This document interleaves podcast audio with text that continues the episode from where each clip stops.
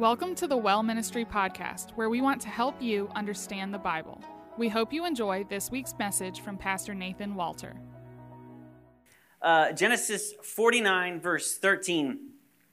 Zebulon, let me give you a little, for those of you who weren't here. Um, so Jacob has called his sons uh, to bless them, and we're just going through the blessings that he gives each of his sons, and, and we got through Judah, and now we're beginning with the blessing for, for the rest of the sons. Uh, Zebulon will live by the seashore and become a haven for ships. His border will extend toward Sidon. Issachar is a raw boned donkey lying down among the sheep pens. That's a wonderful one. When he sees how good is, is his resting place and how pleasant is his land, he will bend his shoulder to the burden and submit to forced labor. labor. Yeah. Some of these you're like, I don't know.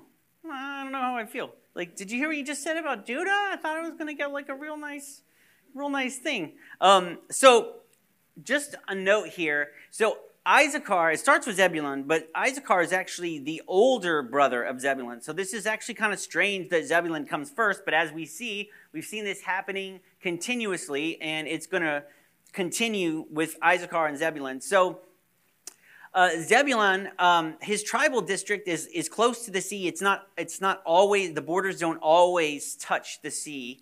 Um, however, it was situated on an important trade route used by sea traders called the Via Maris, which means the way of the sea, that extended all the way from Damascus to Egypt.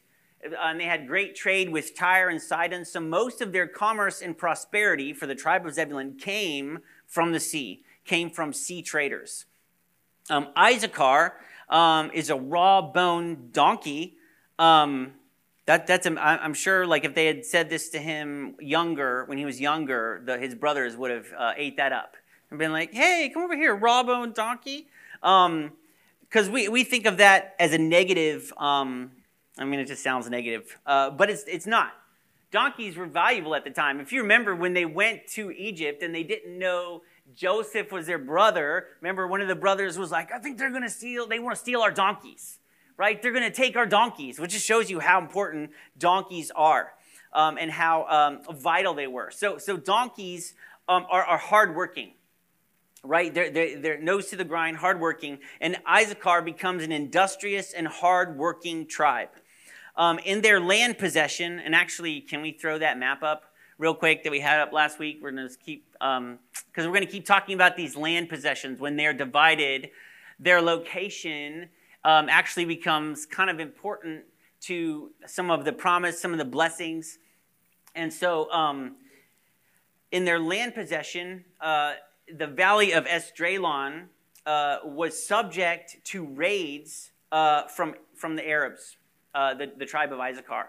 And so rather than giving up their land um, or continuing to fight uh, over and over, if you can see it's right next to that little lake there, um, uh, they actually uh, decide to pay tribute to live in peace. They pay tribute to live in peace. So that does come true when we're looking at the verse where it says, He will bend his shoulder to the burden and submit to forced labor um, because they don't want to fight. And we'll see with a, many of the tribes, they're constantly fighting. I mean, in this time, they're fighting amongst themselves, they're fighting amongst raiders, they're fighting with the Philistines, uh, a, a lot of fighting to defend their land, to defend their trade routes. And it's really common, actually, for them to attack.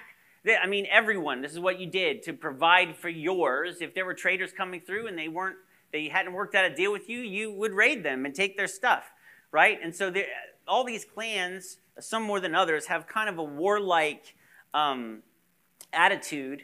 But this one, specifically, Issachar, um, rather than giving up their land or fighting over it continue, they agree to pay tribute to someone else to live in peace. Uh, so that's kind of how that works out. And let's look at uh, verse 16. Dan will provide justice for his people as one of the tribes of Israel. Dan will be a snake by the roadside a viper along the path that bites the horse's heels so that its rider tumbles backward. I look for your deliverance, Lord. And now people kind of think this could mean different things. Other versions uh, say, where this one says Dan will provide justice for his people. Other versions say Dan will judge his people. If you remember, when he was born, his mother Rachel uh, says, God has judged me.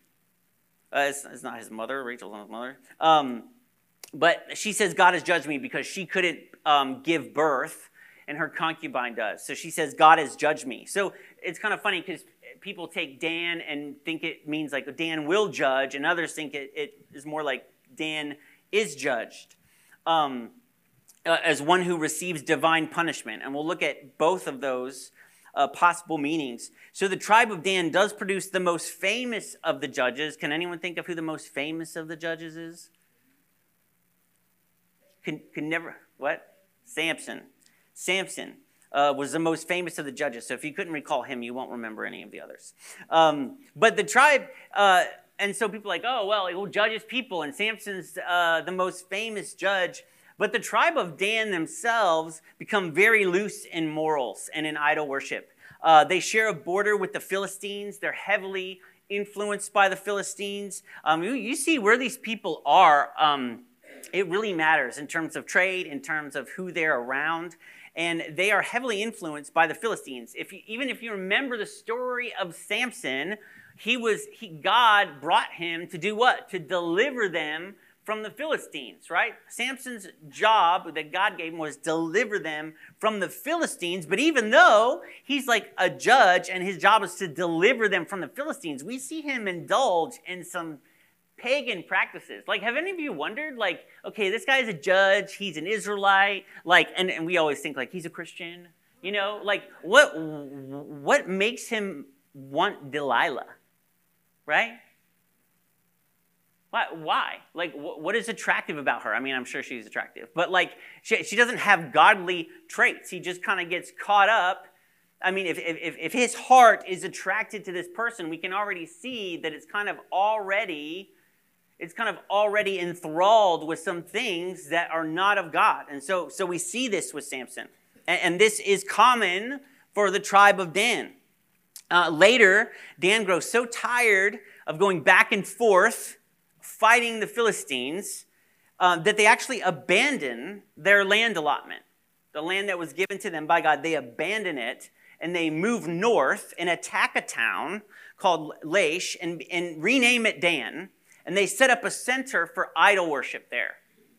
Um, and they justify this, as you can read in Judges 18. They justify setting up all these idols in this town because they say, well, God's just so far away, because right now he's in Shiloh, right? The, the, the ark is in Shiloh. That's so far away, right? So, so they felt justified in their idolatry because of their distance from the rest of Israel. And which is kind of funny because, well, you're, you're distant from us because you left your land allotment and went north. And so Dan, we can see, I mean, is, is Dan going to judge his people or is Dan judged? Does it mean like divine punishment?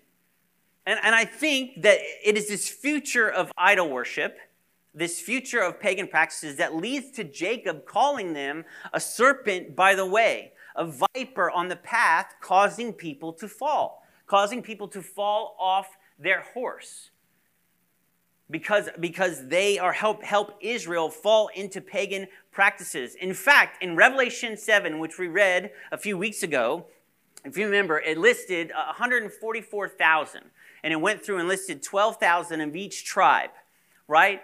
And in each of those, and, and Dan, I don't know if you noticed this, but Dan was not listed there.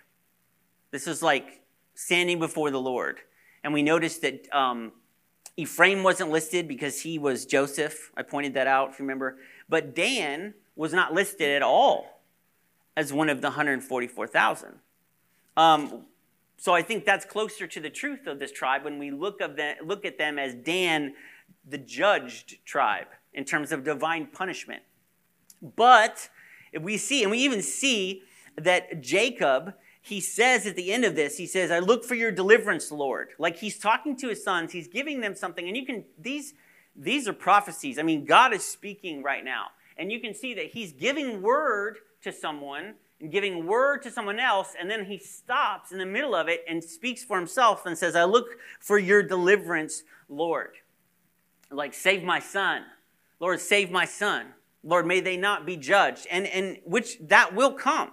Deliverance will come if you look in Ezekiel 48. I'm not going into these, I'm just listing them so you can write them down if you're interested. Revelation 7 and Ezekiel 48, where it talks about the dividing up of the land when Jesus returns. And Dan is listed there. So while they're not listed as part of the 144,000, they are listed in Ezekiel in a time later than what happens in Revelation. Um, and they and they are listed as giving as receiving a land allotment. So they do at some point receive deliverance as Jacob is crying out for here. Let's move on to Gad in 19. Um, Gad will be attacked by a band of raiders, but he will attack them at their heels. Asher's food will be rich. He will provide delicacies fit for a king. Naphtali is a doe set free that bears beautiful fawns. So Gad, um, because Gad decides, if you look, they, um, along with East Manasseh and Reuben, are all east of the Jordan. They decided to take land outside of the promised land. They didn't take land in the promised land. They thought the land outside of the promised land would be better for their needs, so they don't actually go in. They help take the land, but then they go back outside of the promised land.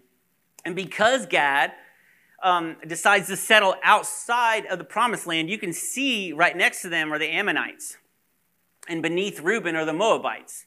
So you're kind of asking for it, right? You're kind of asking for it. You're just like, oh, we're going to live out here on the border, right on the edge of where our people are.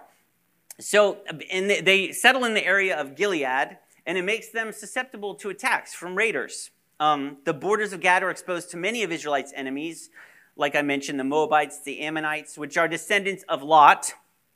And so they found themselves constantly doing battle, much like the tribe of Dan, who bordered the Philistines.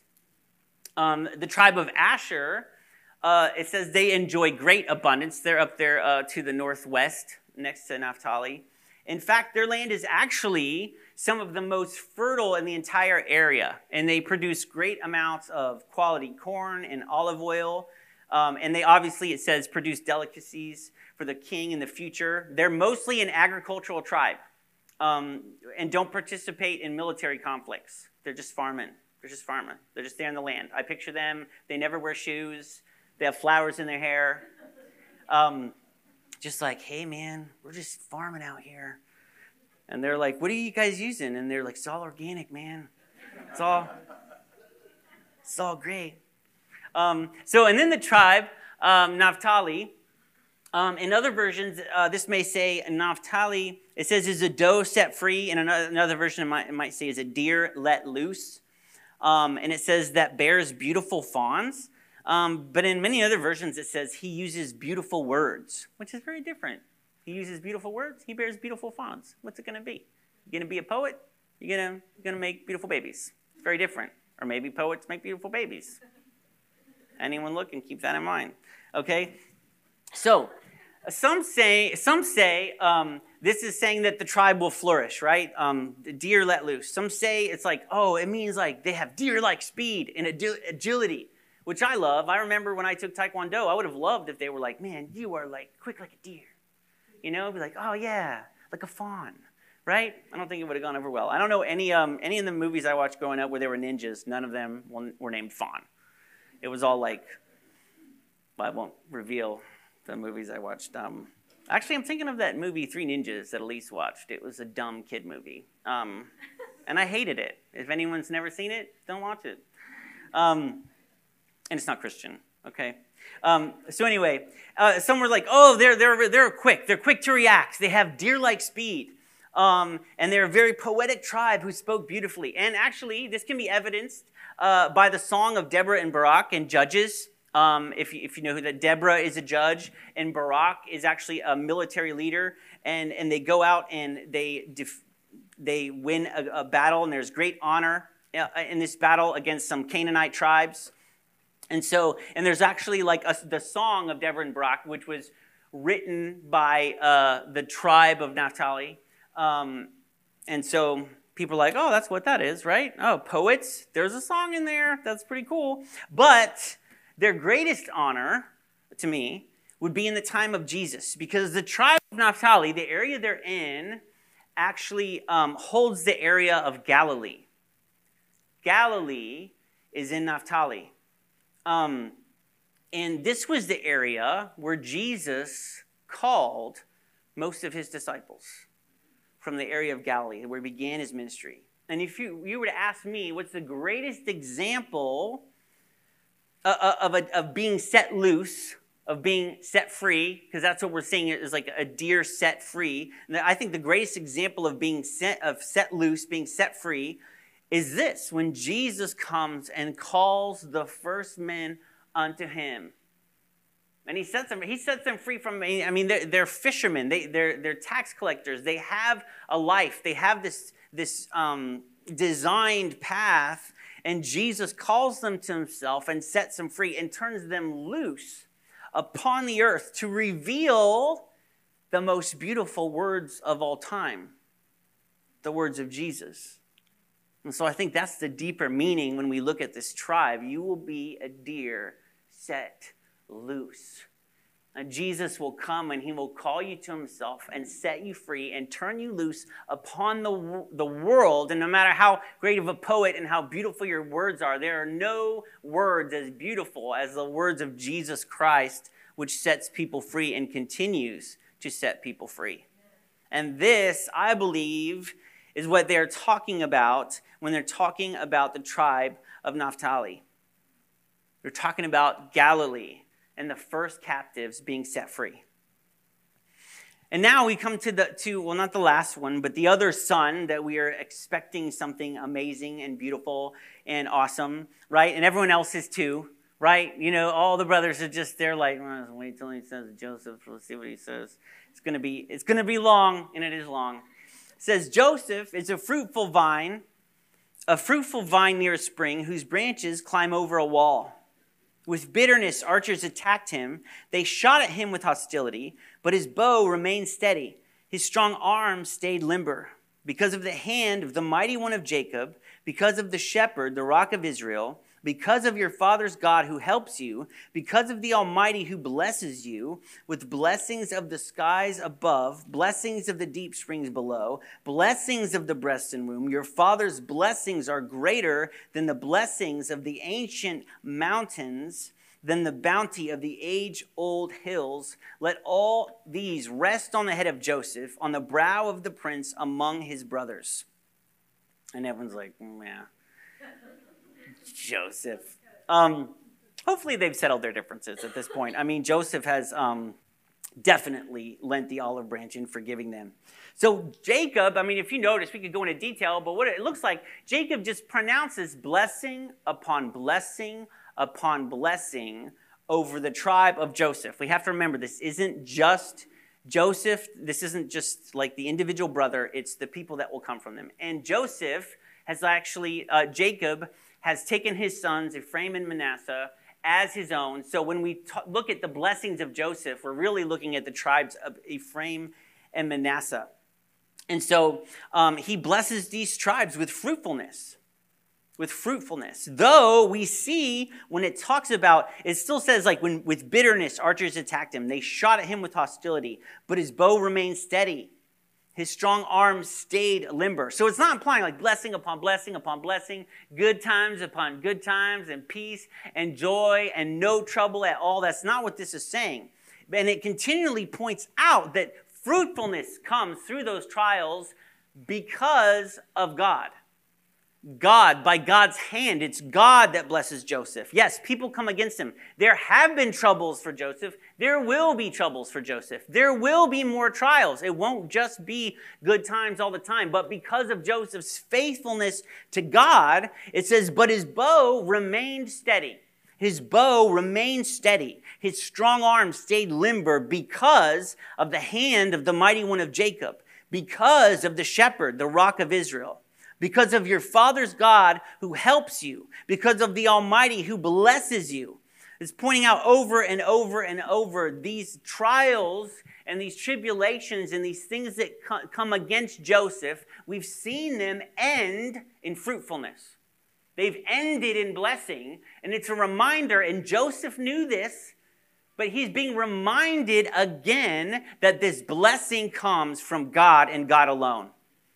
He's had blessing and fruitfulness because he's remained faithful to God through the trials. And through the trials, he receives blessing. And you'll see this blessing. We've seen this blessing in Joseph's life, but we see it in the tribes after him. Ephraim and Manasseh will be the largest tribes in terms of numbers.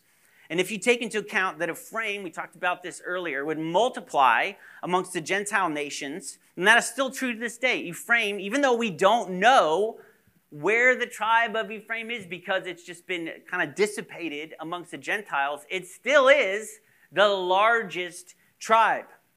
And, and be, before that happens, Ephraim basically swallows up um, nine of the other tribes into its own right? And if you look, Manasseh, there's East Manasseh, where some of them decided to stay out of the promised land. Some of them decided to go in, which is actually pretty clever. You double your land, right? But they have the biggest land allotment. So they have the most land, because this is the son of Joseph. They have the most land and the most people.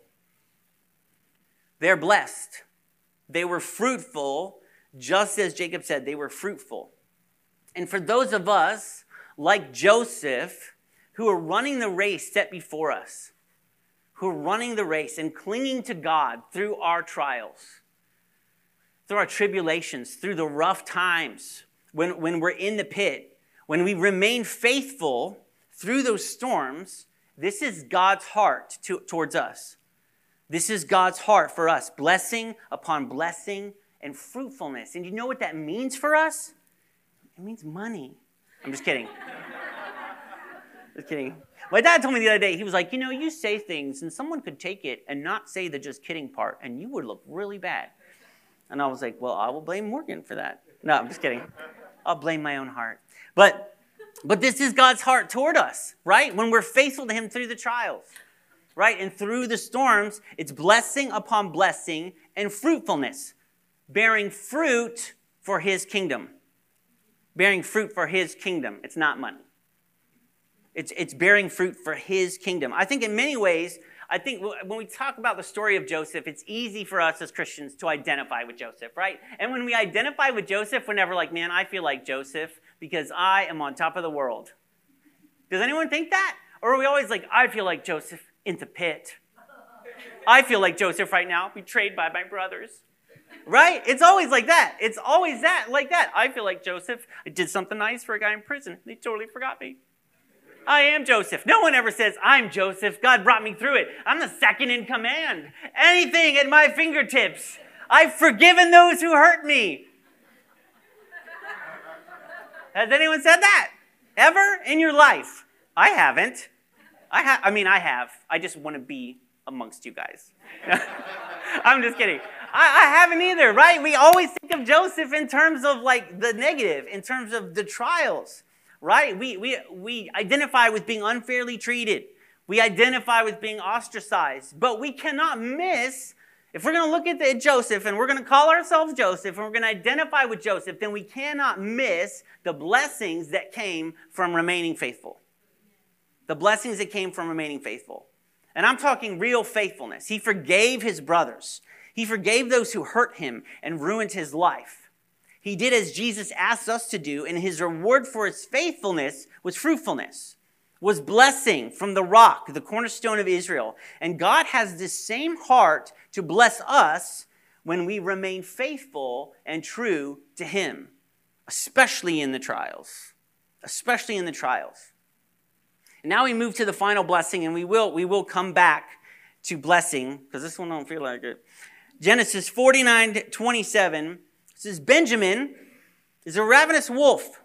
In the morning, he devours the prey. In the evening, he divides the plunder. He sounds kind of like a pirate. So, what do we know of Benjamin? Does that feel like Benjamin? Benjamin's like, I'm just a kid. Oh, I'm, not a, I'm not a ravenous wolf.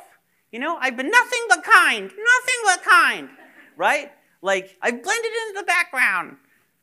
But it says, and so that's how we have to remember. We're talking about the tribe of Benjamin. This is prophetic concerning his people. Notable descendants of Benjamin, King Saul, and also Saul of the New Testament, who's later renamed Paul. Um, but the Benjamites were known as great warriors. There's a story in the Bible um, that's pretty accurate picture of this prophecy when you picture a ravenous wolf. Um, and it ends up in an almost absolute end to this tribe.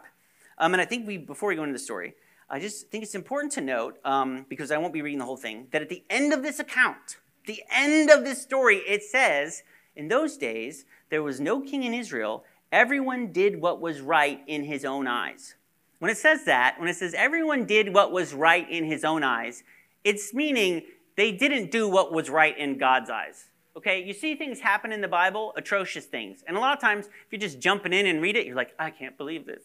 I can't believe in it. But God doesn't condone those things. Even in his people, they make mistakes. King David makes mistakes. And just because they do it doesn't mean God's like, okay? That's not what's happening. So if, if you'll turn with me to Judges, it's going to be real fun. I need Margaret. Judges 19. And this is actually um, a pretty long story, but I'm gonna I'm gonna sum up a little bit. Um, we'll begin in verse uh, in Judges 19, uh, verse 15. I'm gonna tell you a little bit. Um, so, and this actually you're gonna you're gonna recognize this. You're gonna be like, man, this sounds like somewhere else I've read. Um, so 19, 15. There they stopped to spend the night they went and sat in the city square. These people aren't super important. That's why I'm going back to tell you about them. But no one took them in for the night. That evening, an old man from the hill com- com- country of Ephraim, who was living in Gibeah, the inhabitants of the place were Benjamites. Remember that. Came in from his work in the fields. When he looked and saw the traveler in the city square, the old man asked, Where are you going? Where did you come from? He answered, We are on our way from Bethlehem in Judah to a remote area in the hill country of Ephraim where I live. I've been to Bethlehem in Judah, and now I am going to the house of the Lord. No one has taken me in for the night. We have both straw and fodder for our donkeys, and bread and wine for ourselves, um, your servants. Me, the woman, and the young man with us. We don't need anything. You're welcome at my house, the old man said. Let me supply whatever you need. Only don't spend the night in the square. Have we seen this before? Where they say, don't spend the night in the square? Last time we saw this was Sodom and Gomorrah. Let's see what happens. So he took him into his house and fed his donkeys. After they had washed their feet, they had something to eat and drink. While they were enjoying themselves, some of the wicked men of the city surrounded the house. Pounding on the door, they shouted to the old man who owned the house, Bring out the man who came to your house so we can have sex with him. Very similar. The owner of the house went outside and said to them, No, my friends, don't be so vile. Since this man is my guest, don't do this outrageous thing. Look, here's my virgin daughter and, and his concubine. Here's my virgin daughter and his concubine. I will bring them out to you now, and you can use them and do to them whatever you wish. But as for this man, don't do such an outrageous thing. Now, this is like the, the rules governing hospitality at this time. If someone is in your house, it is your utmost responsibility to care for them. Um, but it also shows how everyone just does what's right in their own eyes. But the men would not listen to him. So the man took his concubine and sent her outside to them, and they raped her and abused her throughout the night, and at dawn they let her go. At daybreak, the woman went back to the house where her master was staying, fell down at the door, and lay there until daylight. When her master got up in the morning and opened the door of the house and stepped out to continue on his way, there lay his concubine, fallen in the doorway of the house, with her hands on the threshold. He said to her, Get up, let's go, but there was no answer. Then the man uh, put her on his donkey and set out for home. When he reached home, because she's dead, this is a lovely story. I read this to my kids last night. He took a knife and he cut up his concubine, limb by limb, in 12 parts, and sent them into all the areas of Israel. Everyone who saw it was saying to one another, Such a thing has never been seen or done, not since the, not since the day the Israelites came up out of Egypt.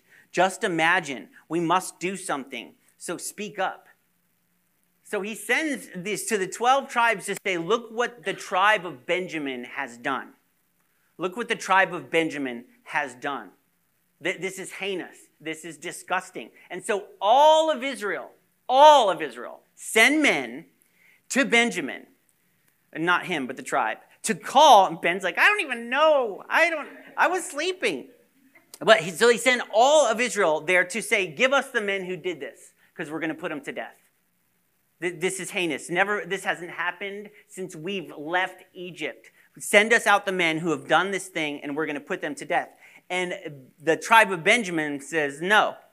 And so they go to war with the rest of Israel. 26,000 Benjamites go to war with 400,000 Israelites. 26,000 versus 400,000. And for the first two days, the tribe of Benjamin is winning. For the first two days. They sound pretty ravenous as a wolf, right? We see this, right? So, and it, it, even notes in the story, in this story, that the tribe of Benjamin, they had 700 left-handed men who could sling a stone at a hare and not miss. And they're like, so these guys are warriors. They are fighters. But eventually, the rest of Israel almost completely obliterates the Benjamites. So that, so that Israel begins to mourn because they're like, we've wiped out the tribe of Benjamin. The Benjamites will be no more. And we, they'd all sworn to never give the Benjamins, one of Benjamites, one of their women in, in marriage. So they're like, there's barely any men left. We've all said we will not uh, marry our daughters to them. They are basically dead. The tribe of Benjamin, Benjamin we're watching them die right before us um, they, they, they will disappear. And so Benjamin, tribe of Benjamin, they end up kidnapping women who come to Shiloh for the annual festival of the Lord. These women come to Shiloh for the annual festival of the Lord and kidnap women to marry. And the rest of the Israelites are like, well, we promised not to give them any, and we didn't. They took them. So, note at the end of this story, it says, everyone did what was right in their own eyes. This is how bad it gets. This is how bad it gets. Just wait. Just wait. This is where it's going, right? When everyone does what is right in their own eyes, when everyone has their own truth. That's what it could have said. And everyone had their own truth, and everyone lived by their own rules. And this is what happens, and we think that's disgusting. That's, that's disgusting. I can't even imagine. I can't even imagine such a heinous act, right? When everyone does what's right in their own eyes. Now, that tribe, that, that story alone shows us how the tribe of Benjamin could be like a, a ravenous wolf who devours his prey and divides the plunder. Right? That's the end of the sermon. I didn't have anywhere good to go after that. It's kind of like, you know, like huh, why'd they end on Benjamin? But let's, let's read the rest in, in Genesis 49 um, 28. All these are the 12 tribes of Israel, and this is what their father said to them when he blessed them, giving each the blessing appropriate to him. Then he gave them these instructions I'm about to be gathered to my people. Bury me with my fathers in the cave in the field of Ephron the Hittite, the cave in the field of Machpelah near Mamre in Canaan which Abraham bought along with the field as a burial place from Ephron the Hittite. There Abraham and his wife Sarah were buried. There Isaac and his wife Rebekah were buried. And there I buried Leah. The field and the cave in it were, brought, were bought from the Hittites. When Jacob had finished giving instructions to his sons, he drew his feet up into the bed, breathed his last, and was gathered to his people. So here we see Jacob instruct his children to bury him with Leah, not with Rachel to bury him on the land that they owned inside the promised land. You know this had to be hard. You know this had to be a hard decision for him because Rachel is his love, right? Rachel is the one he wants to be beside, but he tells them to lay him beside Leah on the land that they had purchased that was theirs in the promised land because Rachel was buried on the roadside on the way to Bethlehem. And this just shows us Jacob from beginning to end, first and foremost, is the promise of God, is the blessing of God, is the instruction of God, living unto God, doing what's asked, standing on His word, right? Guiding His people toward the promise of God. It led every single decision that He made, even this one, which had to be difficult, which had to be very difficult. There is a bigger plan. Jacob sees it. Even, even all these brothers who, who have made their own path and who will make their own path and will get different land allotments and whose tribes will go in different ways. And God has a plan for each tribe and a purpose for each tribe. But there's a bigger plan and a bigger purpose, and Jacob is aware of it. Every decision he makes is for that purpose. There is a bigger plan. God has a plan for each of our lives. And we're always seeking that out. What's your plan for my life? What do you want me to do? God has a plan for each of our lives. God has a plan for each of us, but we have a common future. The body of Christ has a common future. We have individual destinies, but a common future. And this is how some of these blessings that seem more like curses are actually blessings. Some of these things we see as curses or negative are actually blessings because they end up being blessings for the entire tribe. They might not seem like blessings to that tribe, but they're blessings for the entire tribe. Let's look at Reuben. Reuben, if Reuben is allowed to become the leader of Israel, well, what do we see with him? He's reckless. He abused his power, he abused his honor, and if he's allowed to rule the nation of Israel, God's people, when we already know he's reckless, he's abused his honor, he's abused his power, what will become of the people of God if he is their leader? Yeah, it's a good word. I like it. Instability. That's what will become of all of Israel if Reuben is the leader, right? So he his tribe, good things still happen for the tribe, but he's not chosen as a leader because that would not be a blessing for the group, for all of them, right? If he's allowed to lead cruelty and abuse of honor and power, could travel down through the generations and inherit consequences for generations. His sin could inherit consequences for generations to come because sin has lasting effects. In Exodus 20, verse 5, it says, You shall not bow down to them or worship them, for I, the Lord your God, am a jealous God, punishing the children for the sin of the parents to the third and fourth generation of those who hate me, but showing love to a thousand generations showing love for a thousand generations of those who love me and keep my commandments. So, what's happening here? What seems like curses to the individual are actually blessings for the entire body that they might, as a people, through proper leadership, learn to love and keep God's commandments so that He might bless them for a thousand generations because that is His heart. He says, Sin before Jesus comes and dies on the cross, it's like sin, I'll punish to the third and fourth generation of those who hate me, but for those who love me, I will bless for a thousand generations. And so, what seems like, oh man, this poor Reuben, right? Because he wasn't blessed the way we thought he might have, uh, or the way he thought he might have been blessed, because he didn't receive that, the Israelites can be blessed for a thousand generations rather than cursed for three or four generations, because that is God's plan for the whole group, for all of Israel, right? What seems like curses to the individual are blessings for the entire body that they might know God. Sometimes, sometimes, guys, because I know we are always praying, praying for blessings. People are always praying for blessings. Sometimes we are blessed by restriction. Sometimes we're blessed by being restricted.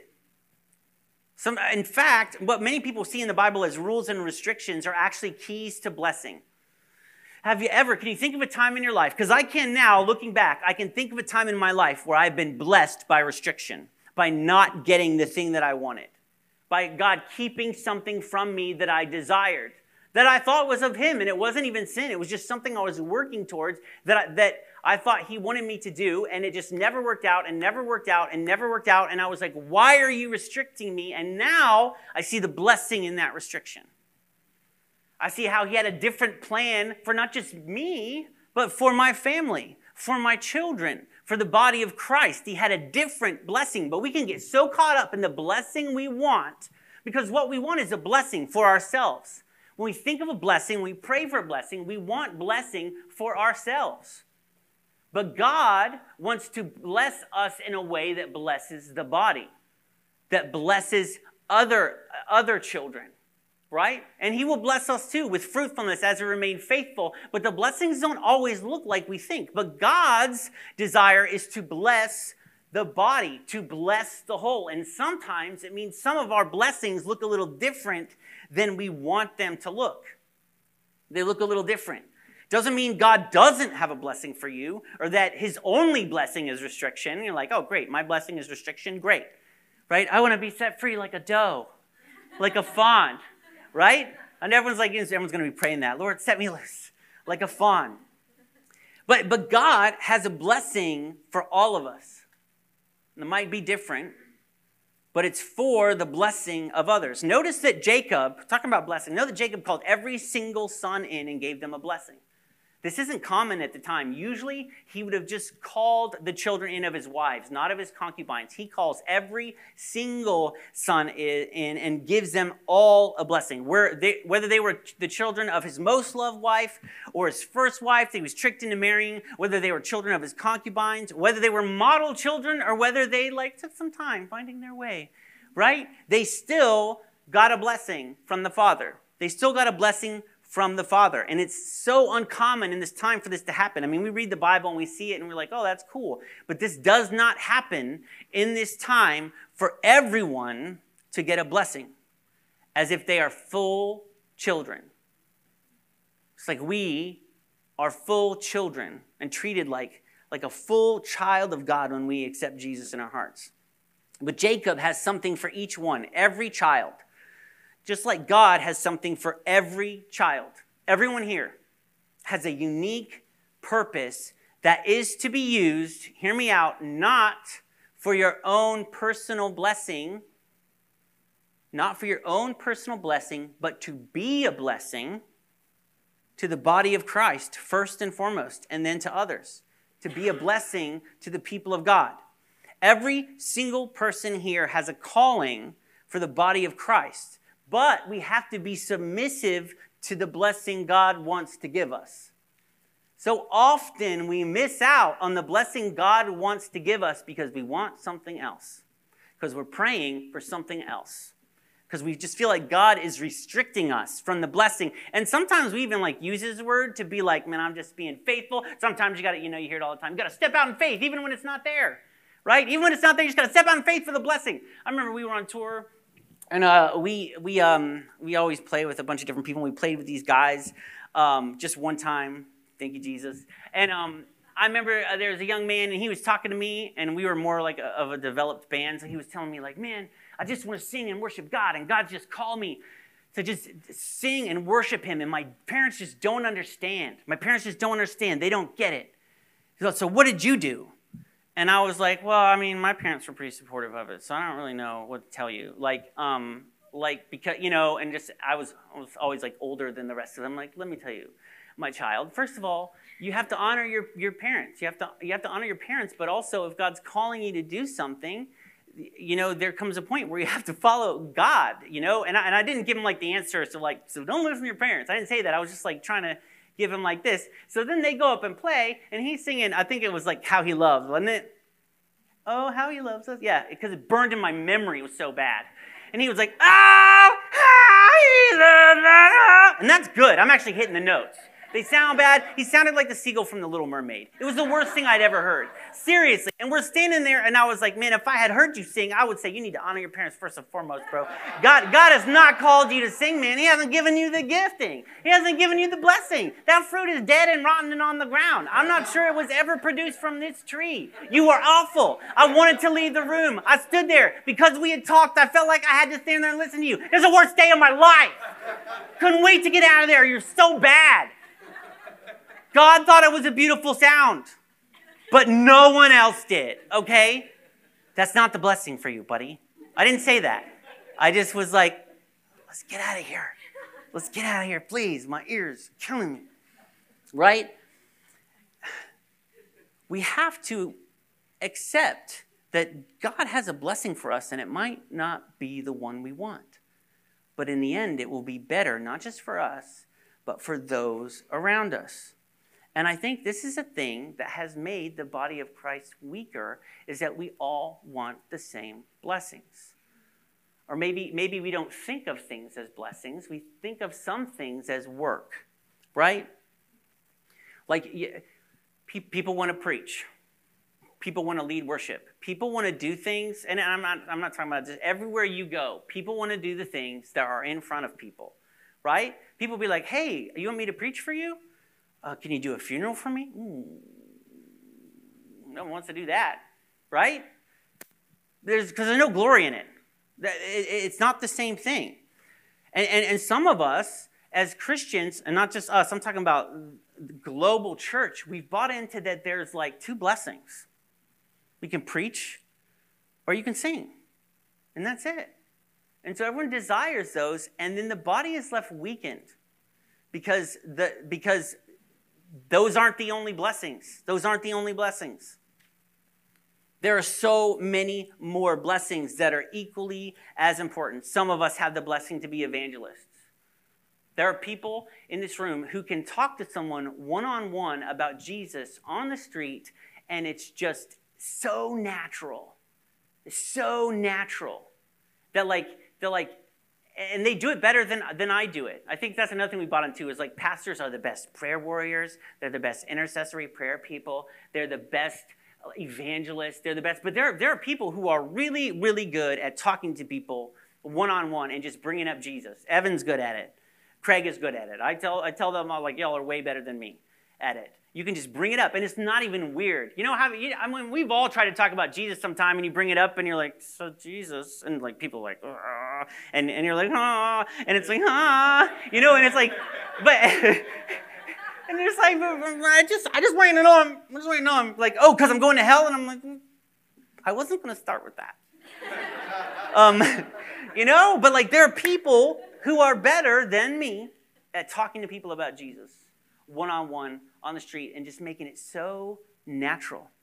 There are people who are really good at teaching children the Word of God and making them understand and demonstrating it for them. Let me tell you something. The people who are teaching our children about God, they are doing the same thing I am doing. They're doing the same thing. If you volunteer in the nursery, if you volunteer in children's church, if you volunteer Earth, you're doing the same exact thing that I am doing. It's equally as important. It might not be in front of people. And guess what? It might be more difficult. might be a little more difficult. But you know what? I even think it might be a little bit more important. Man, because you're putting those seeds in. Things that you'll remember, things that they will remember for the rest of their lives. My parents taught me the Bible, they did, but I had a children's church uh, pastor named David Gerst. And he, what he did, like he, he did this contest. And I actually did it in a middle school youth when I started because it worked so well. I copied his method because it taught me the word of the Lord so well. So well. As much as my parents taught me the word of the Lord. It is as vital, as important. When we come before the throne of God, my children's church pastor will be glorified as much as I am right? We, we receive the same crown. He might receive a, a, crown with more, more jewels on it than me because I don't know what he, he's done throughout his life. But we cannot just look and say there are two blessings. There, there are two things I want because God has given us different blessings, and we need to understand the importance of those things, the importance of those blessings, the importance of those people that, that are volunteering and being used. It is vital, the people who are teaching our children. It's vital. Vital. More important than this. It's vital. It is vital for people to be able to talk to people on the street about Jesus and not make them feel condemned or judged God's called people to be apostles. God called people to be prophets. God has called people to do local missions. God has called people to do international missions. Everyone has a different purpose. We cannot just dream of the same blessing. To be honest, I never wanted to be a pastor. Still not sure. No, I'm just kidding. I never wanted to be a pastor. This is not what I wanted to be. This is the blessing he had for me, not the one I wanted. but I'm happy in it. I'm happy in it. I have peace in it. I see God moving in it. I see God moving through it. Are we willing to put aside the blessing we want to seek the heart of Jesus and what blessing he has for us, that we might be a blessing to the body and that we might be a blessing to the world. We will be more effective as a church, and you will be more effective as a follower of Christ if you are operating in the blessing God has given you rather than the blessing that you want. But I can tell you, you will find greater peace and greater joy and greater fruitfulness in the blessing that God has for you. And God has a blessing for each one of us. Each one. Every child. Full children. God calls us to Him and speaks forth a blessing that may not always feel like a blessing, but for His purpose and for His calling and for His people, it's where you will bear the most fruit and be the biggest blessing. And isn't that what we want? In our heart of hearts, isn't that what we want? Let's pray. Lord, I just thank you. Thank you that you love us so much. Now, thank you I thank you that you have a blessing for each one of us. I thank you that you have something that is unique to each one of us, Lord. That you created us the way we are for a reason. And, and honestly, sometimes I think we hide from the blessing that you have for us because it, it uses the parts of us we don't like. Lord, but so often you take something that we've done, you take our past, you take our greatest pain and our greatest hurt and turn it into your greatest glory. You do it over and over and over again.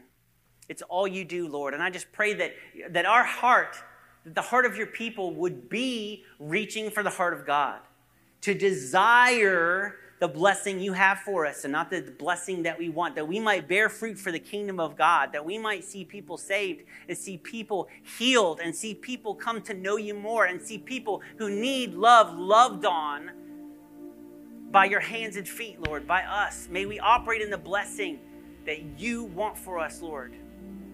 And that begins with trusting you, with trusting you with our whole hearts, with our soul, with our mind, with our body. Lord, I trust you with the blessing you have for me. We trust you with the blessings that you have for this body. Lord, I just pray that our heart's desire would to be useful unto you to be useful unto you, that you would make us into the tool that you want to make us into. I just pray that you would break our hearts down, that we could submit to you, Lord, that we would stop seeing the things that you withhold as you restricting us, but that we even see the things we don't have as blessings. I don't know why I don't have that. I've prayed for it. I don't know why I don't have it but I, I know that you haven't given to me, and so it must be a good thing that I don't have it. It must be a good thing that I haven't received it because I know that you love me. I know that you have a plan for me, and it might be hard to understand that's not it. But I hope, I just pray that you would help us to receive it, to receive this word. And I pray that we would go forth and we would stop just praying for blessings for ourselves, but we would pray for blessings on the people around us, Lord. That we would pray blessing upon blessing and fruitfulness upon fruitfulness upon those around us, Lord, and help us to remain faithful as Joseph did through the trial, that we might receive the blessing that you have for us. In Jesus' name I pray. Amen. Thanks for listening to the Sermon of the Week. For more information about the Well and other resources to help you study the Bible, go to thewellministry.co.